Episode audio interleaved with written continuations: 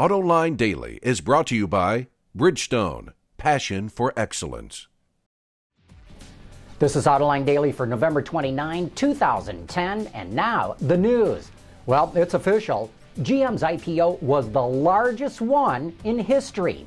Underwriters sold an additional 71.7 million common shares and 13 million preferred shares, GM reports. Add that to the shares that were sold earlier, and the total came to $23.1 billion. Interestingly, while the common stock went for about $33 a share, the preferred stock went for 50 bucks. About 90% of all the shares were bought by investors in the U.S., and about one fifth of them were individuals, not institutions. The Detroit News reports that the government's ownership in GM is now down to 33%. Now let's head to Europe. Fiat's CEO Sergio Marchionne is trying to get unions in Italy to agree to boost productivity. If they do, he promises to invest over $26 billion in factories in Italy. Specifically, Marchionne wants to form a joint venture with Chrysler to build SUVs at the company's Mirafiori plant that will wear the Jeep and Alfa Romeo brands. He wants to make 280,000 vehicles a year at the plant and export a lot of them to North America. Here's my Autoline insight. Fiat's got to deal with four different unions in Italy on a national level. Some of their plants can have a half a dozen different unions in them on a local level. You think the UAW is a problem? They're pussycats compared to Italy's unions. So Sergio wants a joint venture with Chrysler to force them to match Chrysler's level of productivity, which is pretty good right now. He's going to use Chrysler's plants as benchmarks that's going to force the Italian plants to match. Now let's head to India, where Mahindra is in a dispute with its U.S. distributor about shipping its vehicles to nearly 350 dealers in America. According to Wards, Mahindra claims its contract with Global Vehicles to be its sole distributor in the U.S. expired. The trucks were supposed to arrive nearly two years ago, but shipments were delayed because they needed to pass emission tests. But Global Vehicles contends Mahindra, which had to pass the test by a specific date, deliberately delayed certification to end the contract. Ten days after the contract expired, Mahindra applied for and received its certification. Global Vehicles contends Mahindra did this in order to sell vehicles on its own and has filed a lawsuit to determine if Mahindra violated the contract. Also at stake, $35 million Global Vehicles paid to be the exclusive dealer of Mahindra pickups. Now to China, where the new car market continues to grow and shows no signs of slowing down. That's why Ford opened 100 new dealerships in the country this year, the AP reports. That raises its number of dealers in the country to 340. Through October, Ford sales are up 40% to nearly 470,000 vehicles. But Ford has a long way to go to catch Hyundai in China. According to Bloomberg, Hyundai increased its sales forecast this year to nearly 700,000 units. That's up from 670,000. It's also putting the capacity in place for another 400,000 units. And speaking of car sales in China, Bloomberg reports they're expected to go up another 20% next year. Okay, back to the States.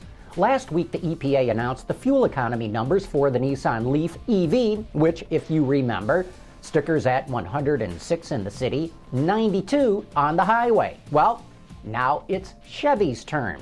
The Volt will deliver an equivalent of 93 miles per gallon in pure electric mode with a range of 35 miles. The EPA calculates that number at 36 kilowatt hours per 100 miles. After that, it estimates that the gasoline engine will deliver 37 miles per gallon. In small print towards the bottom of the sticker, the Volt's efficiency is compared to other cars in the compact class. Its combined composite score, whatever that means, is 60 miles per gallon equivalent. It must be some sort of average between the pure electric and range extended modes. Since EVs like the Volt are so different from regular cars, GM worked with the EPA to design this window sticker. Every year there's a design challenge at the LA Auto Show. Car makers are invited to deliver a concept that best matches a set of predetermined parameters. Cadillac and Smart won this year's competition, but Nissan's unusual looking entry is worth mentioning. Called the IV, it's the company's take on a fun to drive, environmentally friendly, thousand pound vehicle. It's wild looking for sure, but some of the would be materials it's made of are even crazier. They include a type of fast growing ivy and spider silk. According to Autoblog, it features something called a bio battery. Plus, it uses a supercapacitor to store regenerative energy. You know, a lot of times designers will put a car in their studio to inspire them. With the Ivy, sure looks like Nissan had a Plymouth Prowler in there. Coming up next, let's take a look at the new Chrysler 200. We'll be back in just a moment. Introducing Bridgestone's third generation of run flat tires with groundbreaking new Bridgestone technologies. Bridgestone run flat tires offer improved ride comfort, lower rolling resistance, and improved wear while giving you the peace of mind and comfort you need.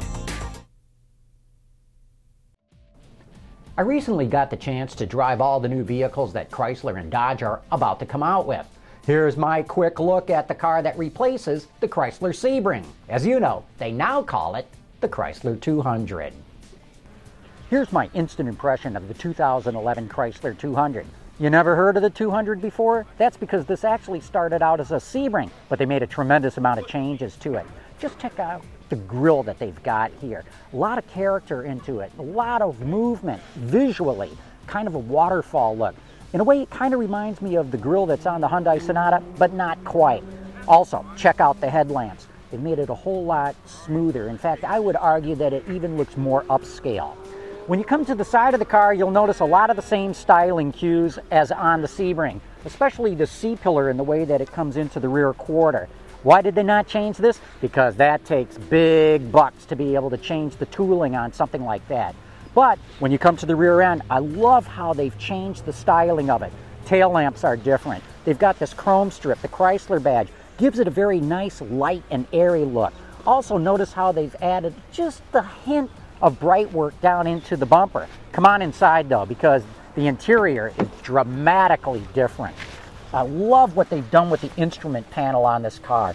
Everything's sort of horizontal, gives it a much wider look. They've also flattened out the dash, put in nice materials, no more hard plastic on this thing.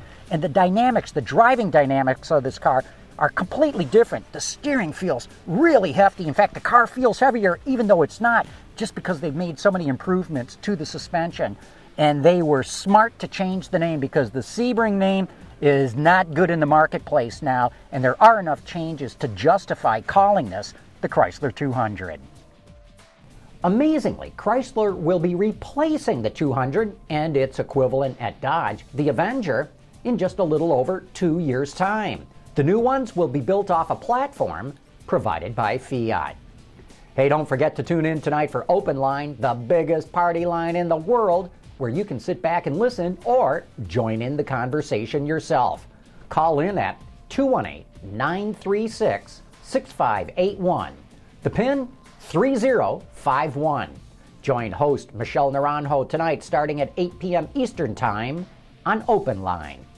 And that's today's report on the top news in the global automotive industry. Thanks for watching. We'll see you tomorrow.